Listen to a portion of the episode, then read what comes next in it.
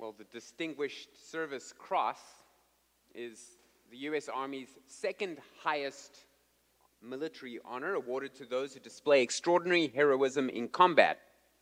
The Silver Star is for gallantry in action, and the Purple Heart is for wounds sustained from an enemy in battle. All three of these awards were given in, uh, to a World War II combat veteran who also posthumously received the PDSA Dickens Medal from Britain and the War and Peace Medal of Bravery from the US, making him the most highly decorated dog in military history. His name was Chips. Chips was a cross between a husky and a collie and a German shepherd. And he was known for his uh, extraordinary bravery and obedience. He passed obedience school with a perfect score. And on July 10th, 1943, while serving in North Africa uh, with the 3rd Infantry Division, Chips and his handler, uh, Private John Rowell, were pinned down along with the other U.S. troops by a machine gun nest of uh, Italian soldiers on the beach. And there seemed no hope of them escaping that. And so uh, little chips made a run for it, scrambled up the beach, dodging bullets, jumped into the pillbox, and at that point the machine gun fire stopped, and Private Howell, uh, Private Rowell heard barking, growling, and terrified shouts, and he recalled, quote, there was an awful lot of noise. And then I saw one fellow come out of the door with chips at his throat. I called him off before he could kill the man. And then the other three also came out with their hands up, terrified of little chips, and they surrendered to the U.S. troops. And during that attack, uh, the dog sustained a scalp wound and burns around his eye and his mouth. But later that day, he rounded up another 10 Italian soldiers, taking them prisoner as well. Uh, he was chosen to be the guard dog at the Casablanca conference, where he stood sentry and he met Winston Churchill and President Franklin Roosevelt. Chips was also the only member of the US military to bite the hand of General Dwight Eisenhower. Apparently, um, Chips must have sensed that his handler, Private Rowell, was nervous in the presence of the great general, and uh, when he suddenly bent down to pet the dog, the dog bit his hand to defend his handler. Ike should have known better than to pet a war dog. Well, Chips the war dog proves that it is an honor to be set apart for special service, but that that special service is only possible if you are obedient. So let's turn in our Bibles to 1 Peter chapter 1 where we see the same lesson for us that we have been set apart for special service, we've been chosen, we've been equipped for what? Well, for obedience. You remember in First Peter is a, a letter that the Apostle Peter is writing to churches that have been scattered across the circuit in Asia Minor. They were scattered from their homes because of persecution. These people have lost family, they have lost jobs, they are unsettled, they are refugees, they're living in a foreign place, and they might be wondering if God had perhaps forgotten about them. Why are they, the faithful ones, being treated so poorly? Why have they lost their homes and scattered abroad? And so Peter writes this letter that got passed around from church to church to encourage them, to give them hope, to remind them that God is in control of all things. And so the theme of 1 Peter we've called keep calm and carry on. And that's really the theme for all of our lives today, isn't it? Just no matter what's happening in the chaos of the world, we need to not panic, take a deep breath, keep calm, and just do the next right thing. And so the epistle of Peter, Peter is writing to us to teach us how to do the next right thing in family and with government and uh, with our speech and all these different things. Christianity 101. But at first, he introduces himself with four foundation stones of salvation. Peter's the type of guy that because this is so urgent and on his heart, he doesn't first make chit chat and small talk.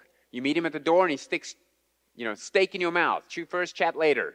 And so we've got these meaty doctrines right up front in the greeting which we've called the four foundation stones of salvation. The plan of salvation, which we saw the first time we looked at this, uh, he talks about the foreknowledge of God and the concept of election, that God chooses us. That's the plan of salvation before we were born. Then there's the path of salvation that we looked at. And uh, salvation, you, don't go from being, you know, a wretched sinner to Christ-like and perfect overnight. There's a, a progression in your sanctification on earth, which is consummated at glorification when you die. So people who are new believers will necessarily usually be less mature in their faith, in their Christ likeness, than somebody who's been a believer for a long time in an ideal world, right? And so we looked at that, how you cooperate with the Spirit to become more mature in Christ. That's the path of salvation, sanctification. Today we're going to cover two, Lord willing the purpose of salvation, which we'll see is obedience, and the promise of salvation, which is very closely linked. It's the concept of the covenant. So let's first look at the, the third foundation stone of salvation, the purpose of salvation. Let me read for you again from verse 1. Peter, an apostle of Jesus Christ, to those who are elect exiles in the dispersion in Pontus, Galatia, Cappadocia, Asia, and Bithynia, according to the foreknowledge of God the Father. So there's the plan of salvation. They are elect according to the foreknowledge of God. In the sanctification of the Spirit, there's the path of salvation towards holiness. And here's the purpose for obedience to Jesus Christ and for sprinkling with his blood. May grace and peace be multiplied to you. So we're going to move our microscope just a couple of millimeters over and catch the next phrase here for obedience to Jesus Christ. This is the purpose for which you were chosen. This is why God foreknew you and elected you and chose you and is sanctifying you. This for a purpose, and the purpose is for obedience to Jesus. Now, we know that salvation is not earned by works. That is the largest misconception in the world. It's people who think good people go to heaven, bad people go to hell. So you want to be a good person, so you do good things. That concept is unbiblical. The idea that if you think of good things to do and you do them and you do enough of them, they undo all the bad things that you've done. Whereas what the Bible teaches us is that you need to be perfect to be in heaven. You need to be perfect as your Father is perfect, Matthew chapter 5. And unless everything you do is always only perfectly good, you don't qualify. The Bible also says that you are born in sin, you have a sin nature, and even the good things that you try to do are tainted with sin usually selfishness or pride or self reliance. You're not doing it out of a love for God. So we're really kind of, what's it, up a creek without a paddle, as it were, theologically speaking. That's the problem that we all have.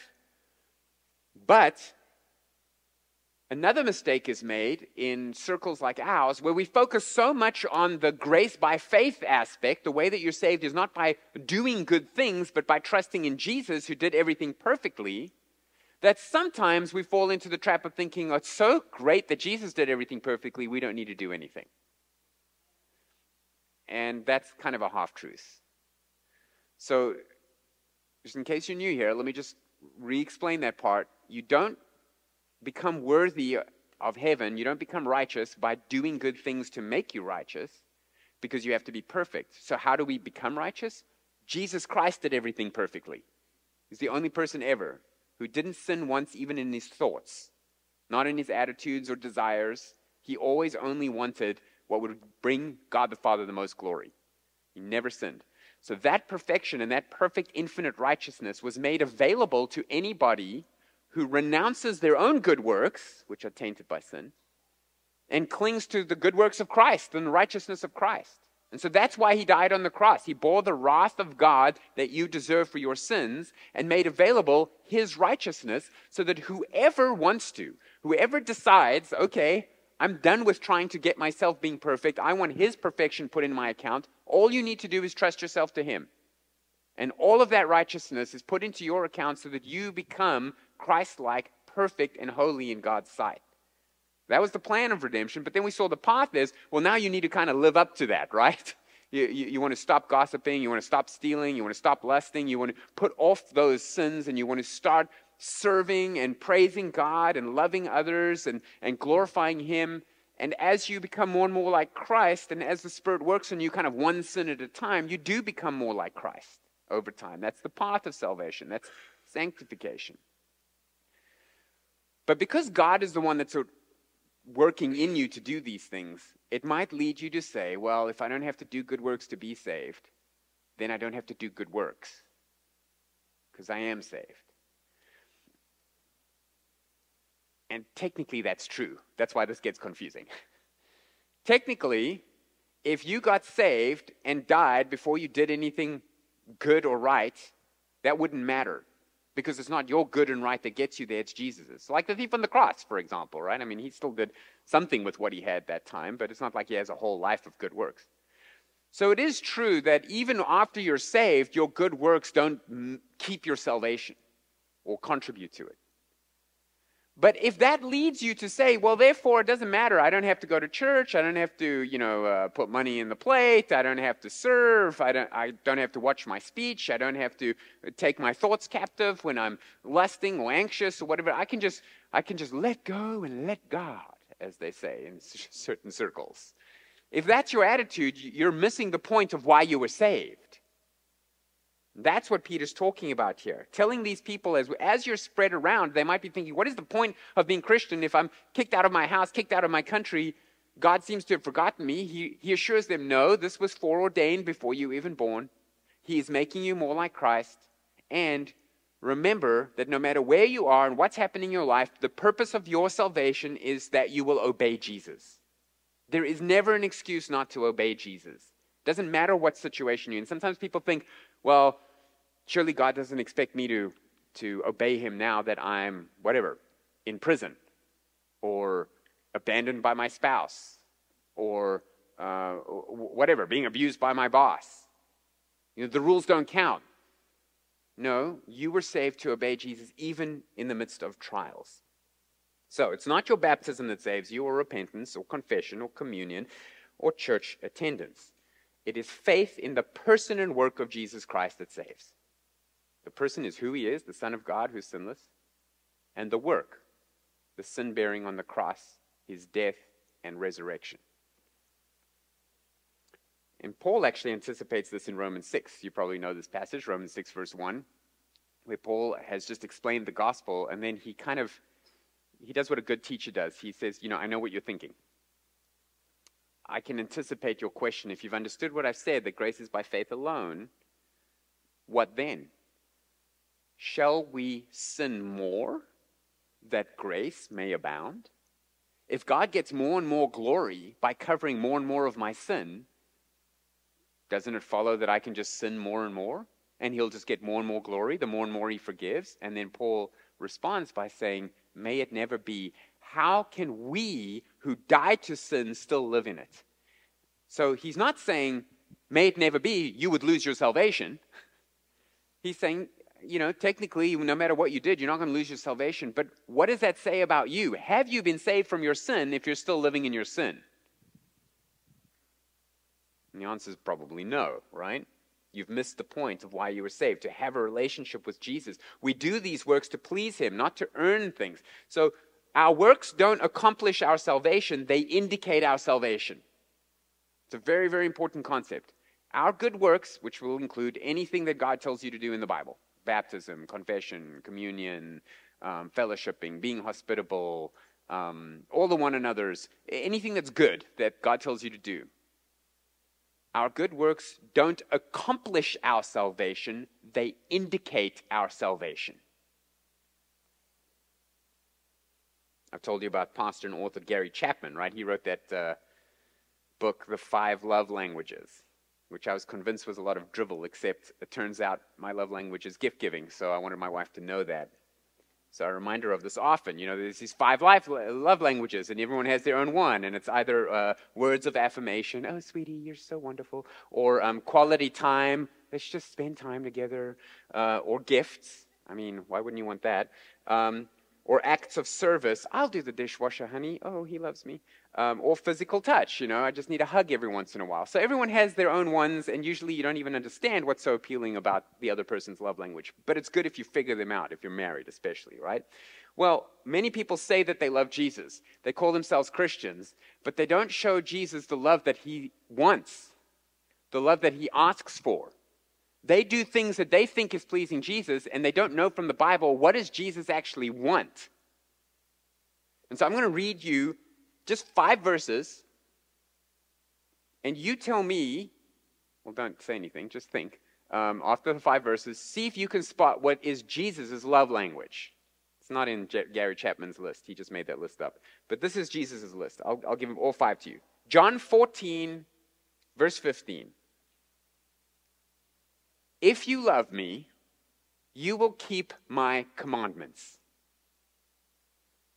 That's John 14, 15. John 3, 36. Whoever believes in the Son has eternal life. Whoever does not obey the Son shall not see life, but the wrath of God remains on him. That's John 3:36. Whoever does not obey. Hebrews 5, verse 9. And being made perfect, he, Jesus, became the source of eternal salvation to all who obey him. He became the source of salvation to all who obey him. That's Hebrews 5 9. Here's 1 John 2 3. I quote this a lot because it's the 1, 2, 3, right? 1 John chapter 2, verse 3. By this we know we've come to know him, if we keep his commandments. 1 John 2 3. And here's 1 John 5 2. By this we know that we love the children of God, when we love God and obey his commandments.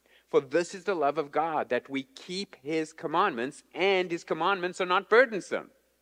That's 1 John 5 2 and 3. How do we know we love God? That we keep his commandments. They're not burdensome. It's not something we're doing to earn our salvation. We just, we love to keep his commandments. So, what's Jesus' love language? In one word, obedience. Now, I learned this as a, a, brand new believer, and it completely revolutionized the way I saw the Bible and Christianity. This is why we've been saved. We've been saved to obey. And so, if you want to show love to Jesus, you learn what he wants, and then you do it. And some of it's very easy, and some of it's extremely difficult. And so we do it and die trying. Why? Not to earn our salvation. Our salvation's in the bank. But out of love for Him. John Piper has this famous illustration of bringing flowers to your wife. You don't, here's your, you don't say, well, here's your flowers. You wanted them, right? I mean, the whole point of bringing your wife flowers is to get the brownie points, right? So, do you want that relationship or don't you? Are you doing it out of duty or are you doing it out of love? Oh, I had to give these to you. Oh, oh, Johnny, why did you? Well, because it's my duty as a husband. No, that you get no points for that, right? Oh, Johnny, why did you? Because I couldn't help myself.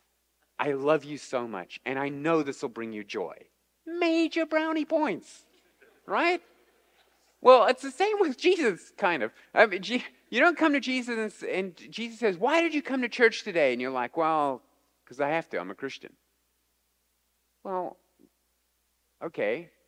How about because I love singing to you with all of your people? because I love hearing your word read and explained and applied. Because I love encouraging your people and, and building them up, and I love being encouraged by them. Maybe that's a better reason to go to church.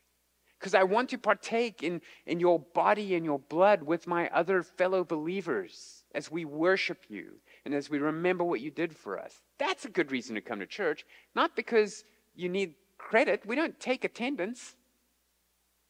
It was this last week I got to preach at uh, the University of Mobile Chapel. Some of you were there, right? And um, I actually made a comment about it how, how interesting it is to me that you have to scan in to go to chapel. You scan in and you have to scan out to make sure you're there for the whole time.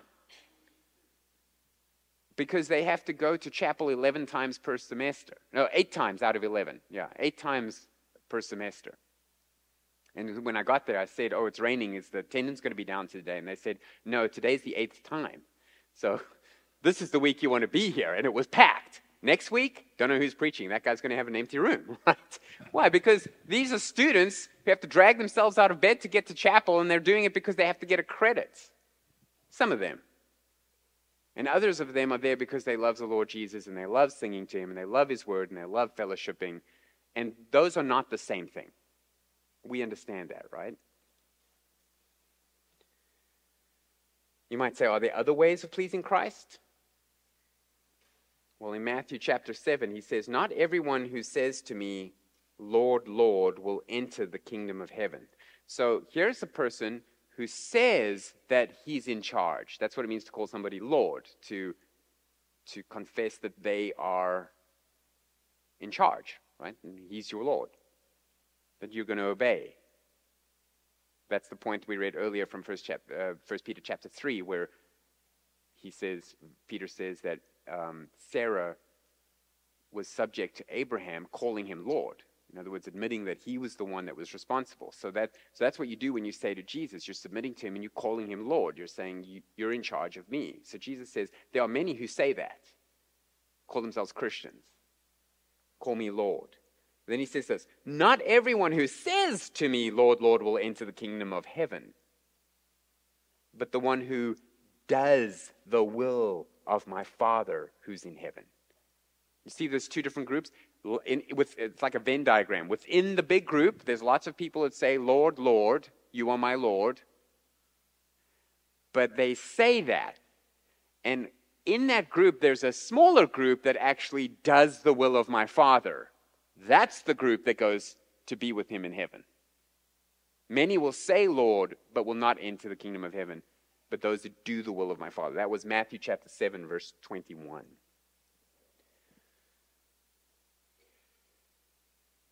this week when I was learning about um, Chips the dog, I also learned about another dog who's just as famous. He has a YouTube, um, you know, his little YouTube clip has gone viral. His name is Riken. Riken was a service dog that was trained in obedience school, and he was so bad that they put his final exam on the internet, and it is hilarious.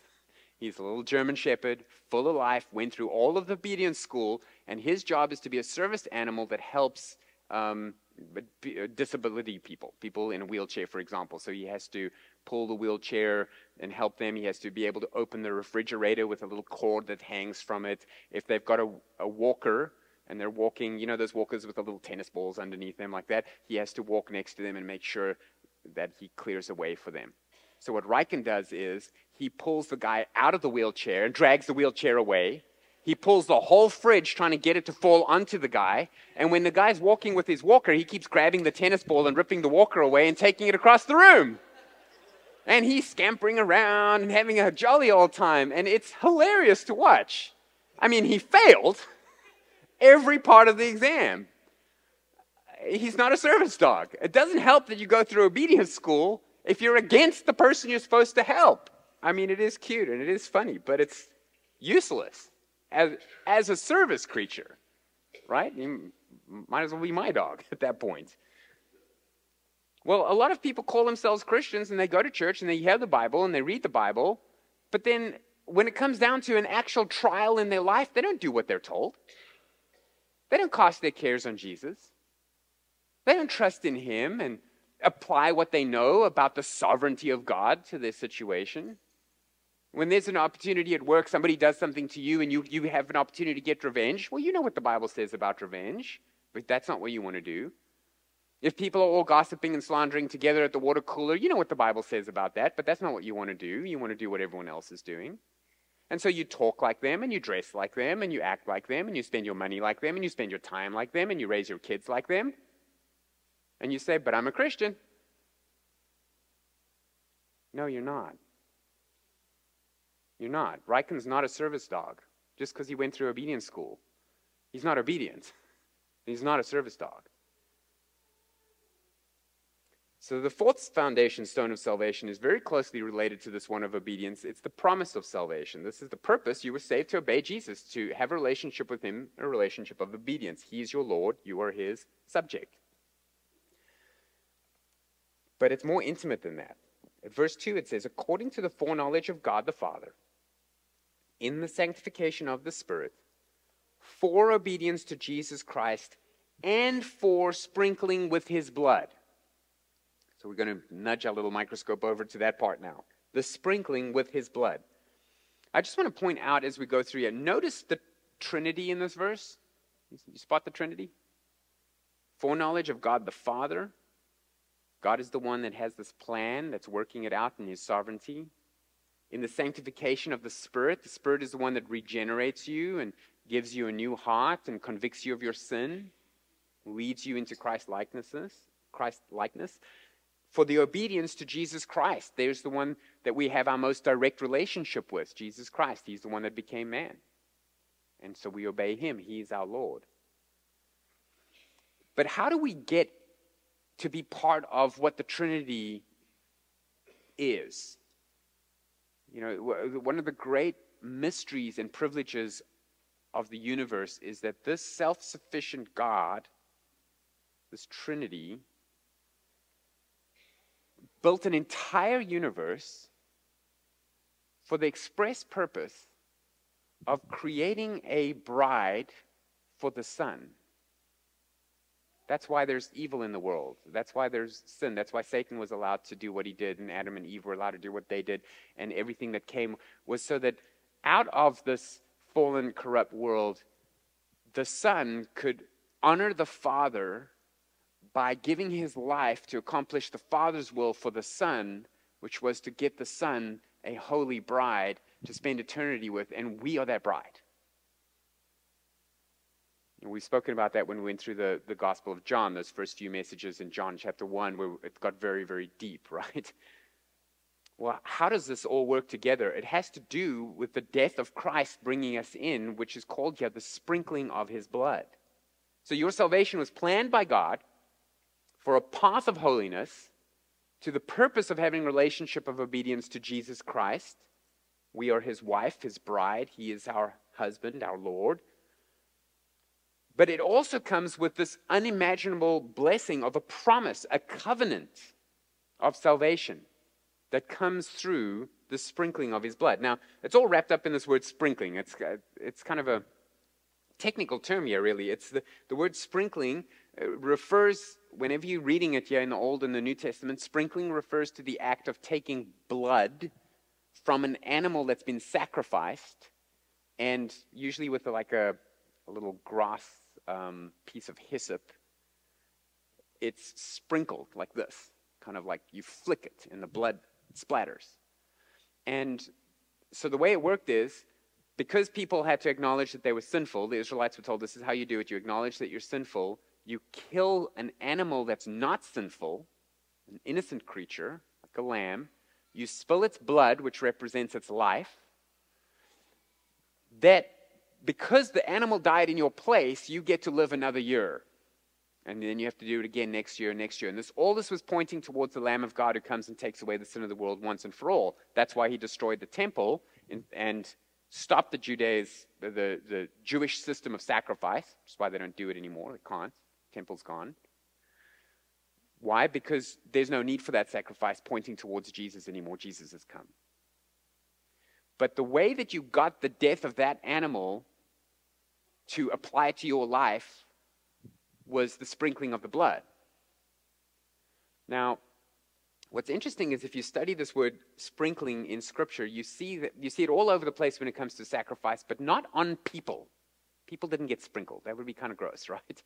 So you see it like in the 10th plague in Egypt that the, the blood on the doorposts, we think of it as smearing the blood on the doorpost, maybe with like a paintbrush or whatever, so that the uh, angel of death would pass over the houses that put their faith in the dead animal and the fact that the animal died on, the, on behalf of the firstborn, okay? But um, the book of Hebrews says that that blood was sprinkled. Hebrews 11:28 By faith he Moses kept the Passover and sprinkled the blood so that the destroyer of the firstborn might not touch them. So Hebrews 11, 28 even uses that word sprinkle. So you see the doorpost being sprinkled with blood. You see the altar being sprinkled with blood. You see the mercy seat, which is in the temple, sprinkled with blood by the high priest You don't see people sprinkled with blood. The exception is the high priest himself and, and his son, the Aaronic line. And one other exception is a leper. When a leper gets clean, there's a sprinkling ceremony as well. But then there's this one passage, and if you want to, you can turn there Exodus 24. And it's an important passage because the writer of Hebrews keeps referring to it. And it helps you understand what Peter's talking about. So Peter would absolutely have known this passage. While you're going there, I can tell you the word sprinkling is mentioned 32 times, always as the language of sacrifice, symbolizing your part in the animal's death. And in Exodus 24,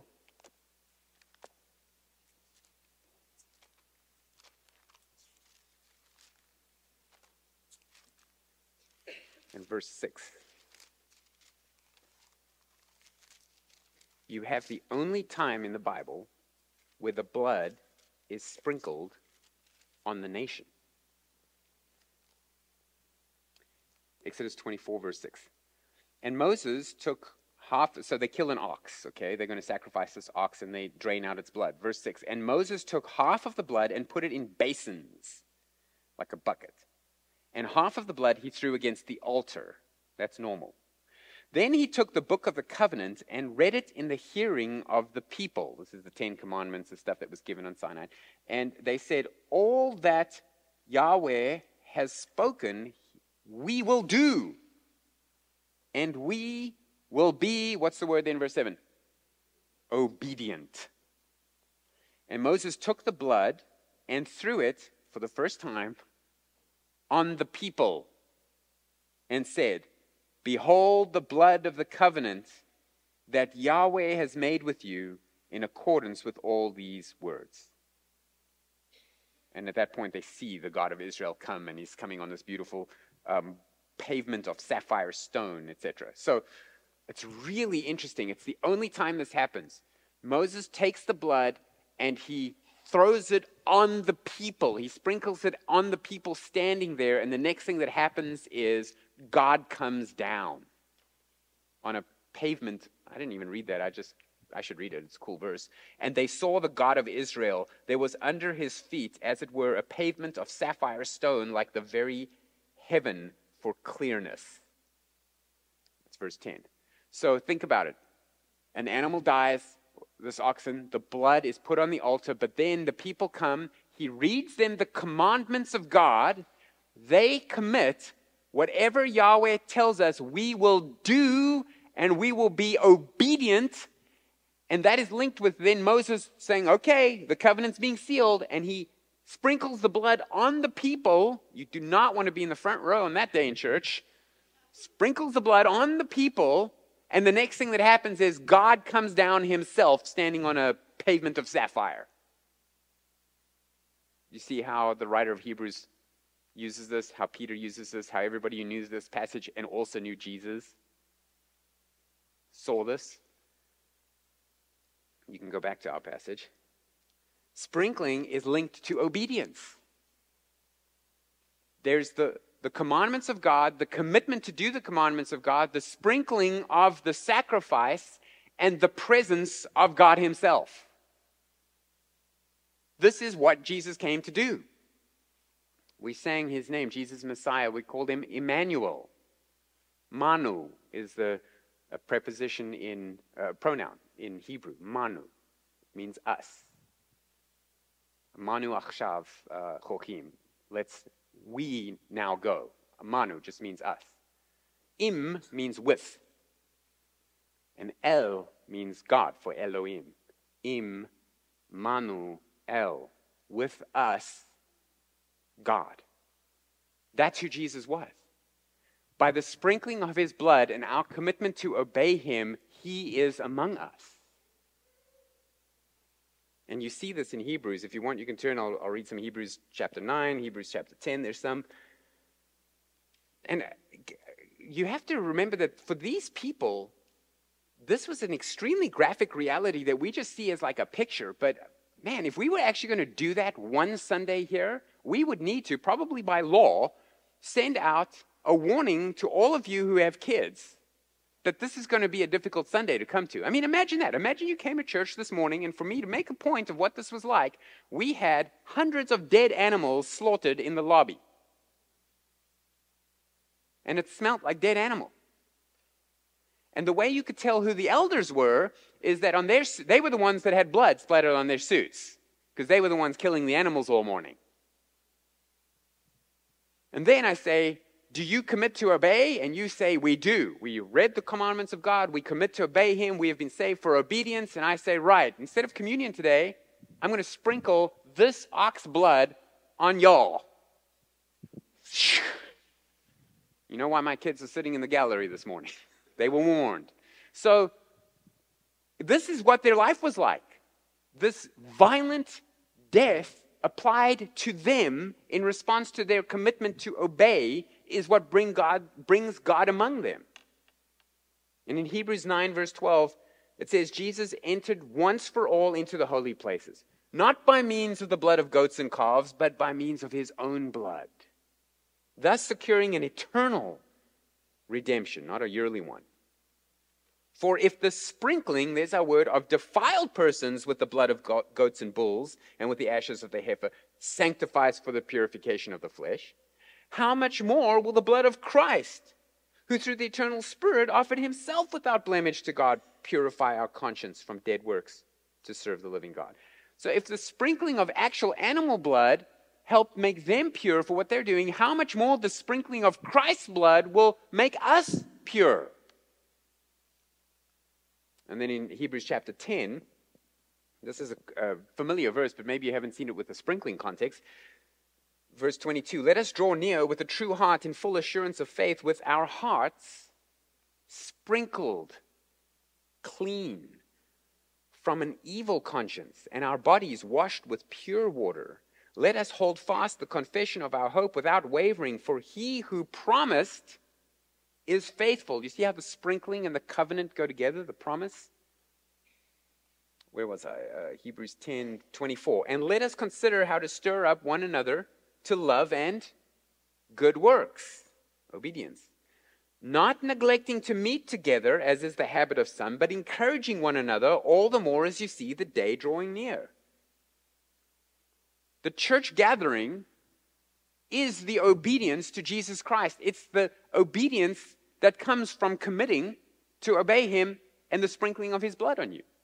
Now, I know pastors always try to find come to church as one of the application points, but this one's pretty easy to find. That's what he says. He says, if you've been sprinkled clean, the very next thing is let's consider how to stir up one another love and good works, not neglecting to meet together as is the habit of some. Some people make a habit of not gathering with the church. That's not obedience.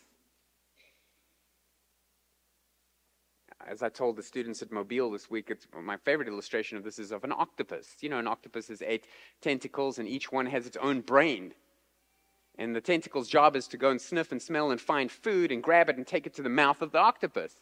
If you chop off the tentacle, its brain causes it to keep working. So the octopus will just grow back another tentacle, and that tentacle will keep living for a while and it'll keep sniffing and it'll keep finding food and it'll grab the food and then there's no mouth because it's severed from the body until eventually it just dies because it's not feeding the body. It's not part of the body. And that's what you're like when you are separated from a body of believers and you're the, the Lone Ranger Christian. Oh, I sing to Jesus in my car and I pray to Jesus and I have a friend who holds me accountable and I read my Bible. I don't need church. It's a human institution. No, it's not.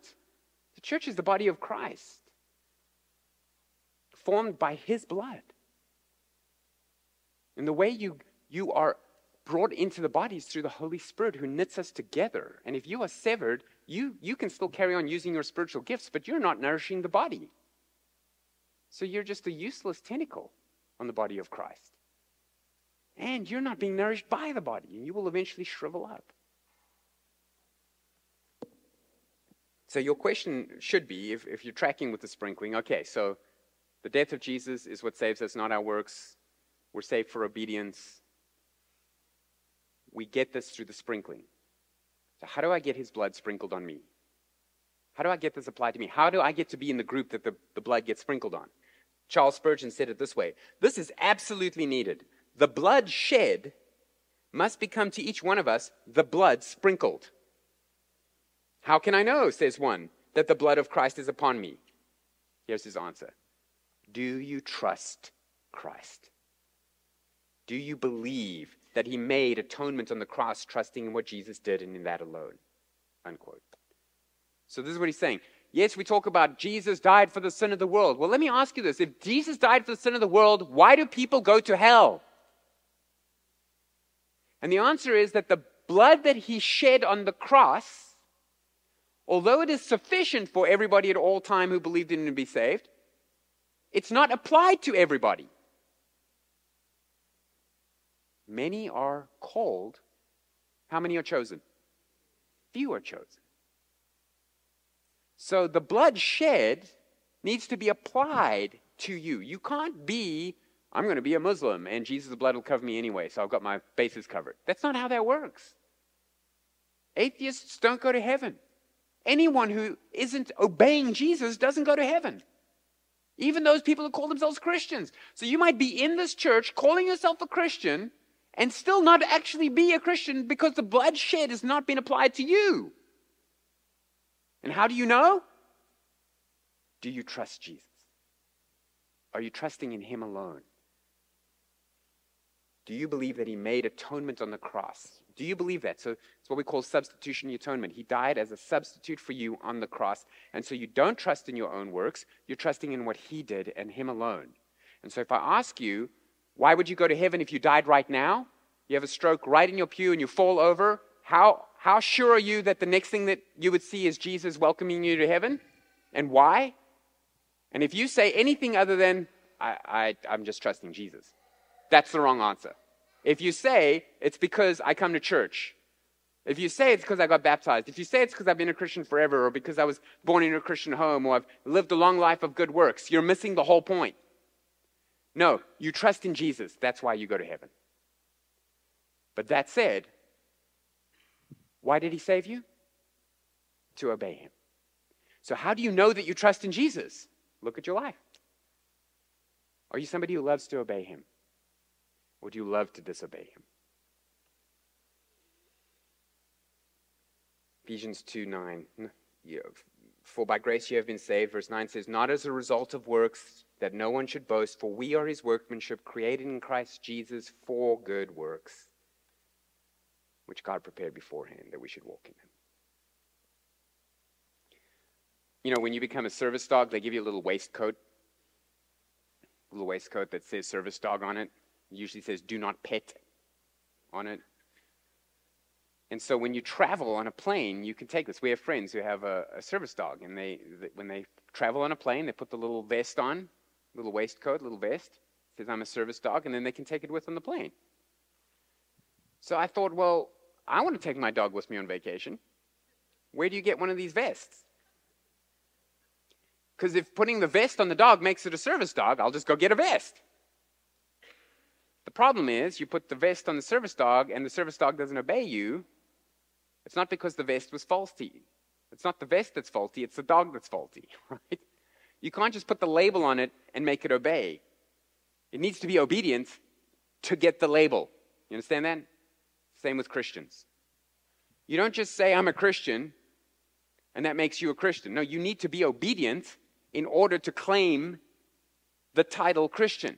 Now, I've just explained to you how you become a Christian by faith in Christ. But don't go calling yourself a Christian out there and telling people that you are a subject to the Lord Jesus Christ if you refuse to obey Him.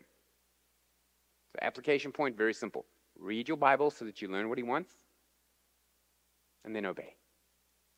That was your purpose of salvation. We looked at the plan, the path, the purpose, and the promise. Let's live out that purpose and promise of our salvation in obedience through the covenant of Christ's blood this very week. Let's pray. Our Heavenly Father, we do thank you for this word and the reminder that we have been saved for obedience, but we have not been saved by our obedience. We've been saved by the obedience of Jesus Christ.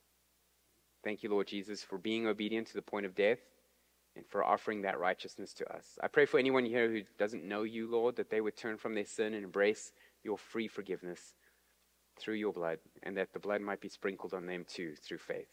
We pray this in Christ's name. Amen.